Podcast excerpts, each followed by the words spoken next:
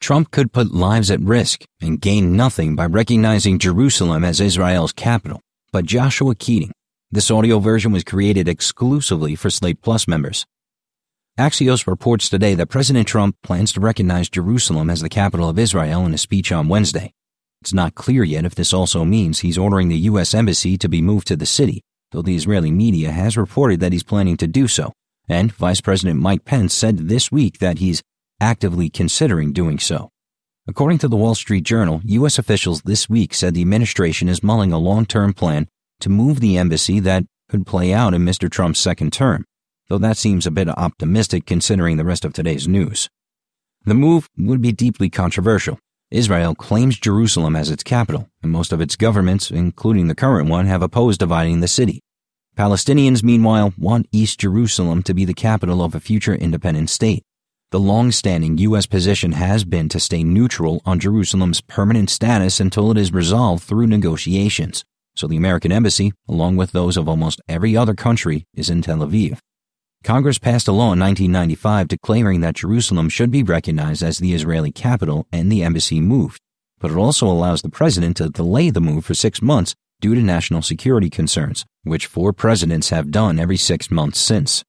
Trump, like Bill Clinton and George W. Bush before him, vowed on the campaign trail to move the embassy, but he too signed the waiver in June to keep the embassy in Tel Aviv. Trump had placed a great deal of faith in his son-in-law, Jared Kushner, and his former lawyer, Jason Greenblatt, to reach the ultimate deal for Mideast peace, and the embassy move could derail that effort. The administration was also reportedly lobbied by Jordan's King Abdullah, as well as some Israeli officials.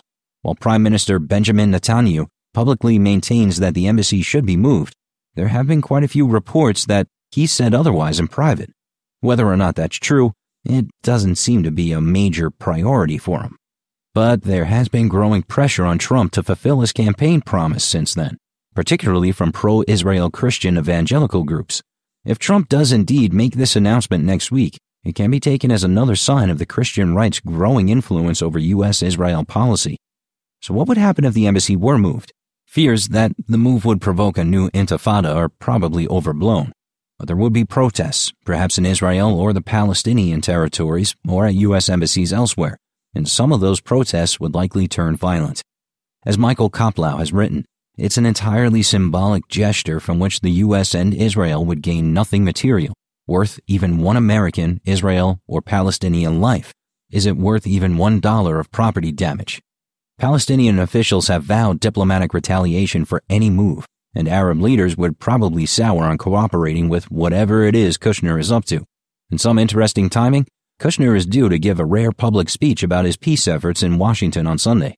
Thus far, the Trump administration's approach to Israeli-Palestinian issues, while far from exemplary, haven't been as disastrous as we might have feared after the campaign. This is in large part because Trump himself has been uncharacteristically quiet on the subject and has avoided any overtly provocative moves. That may be about to end.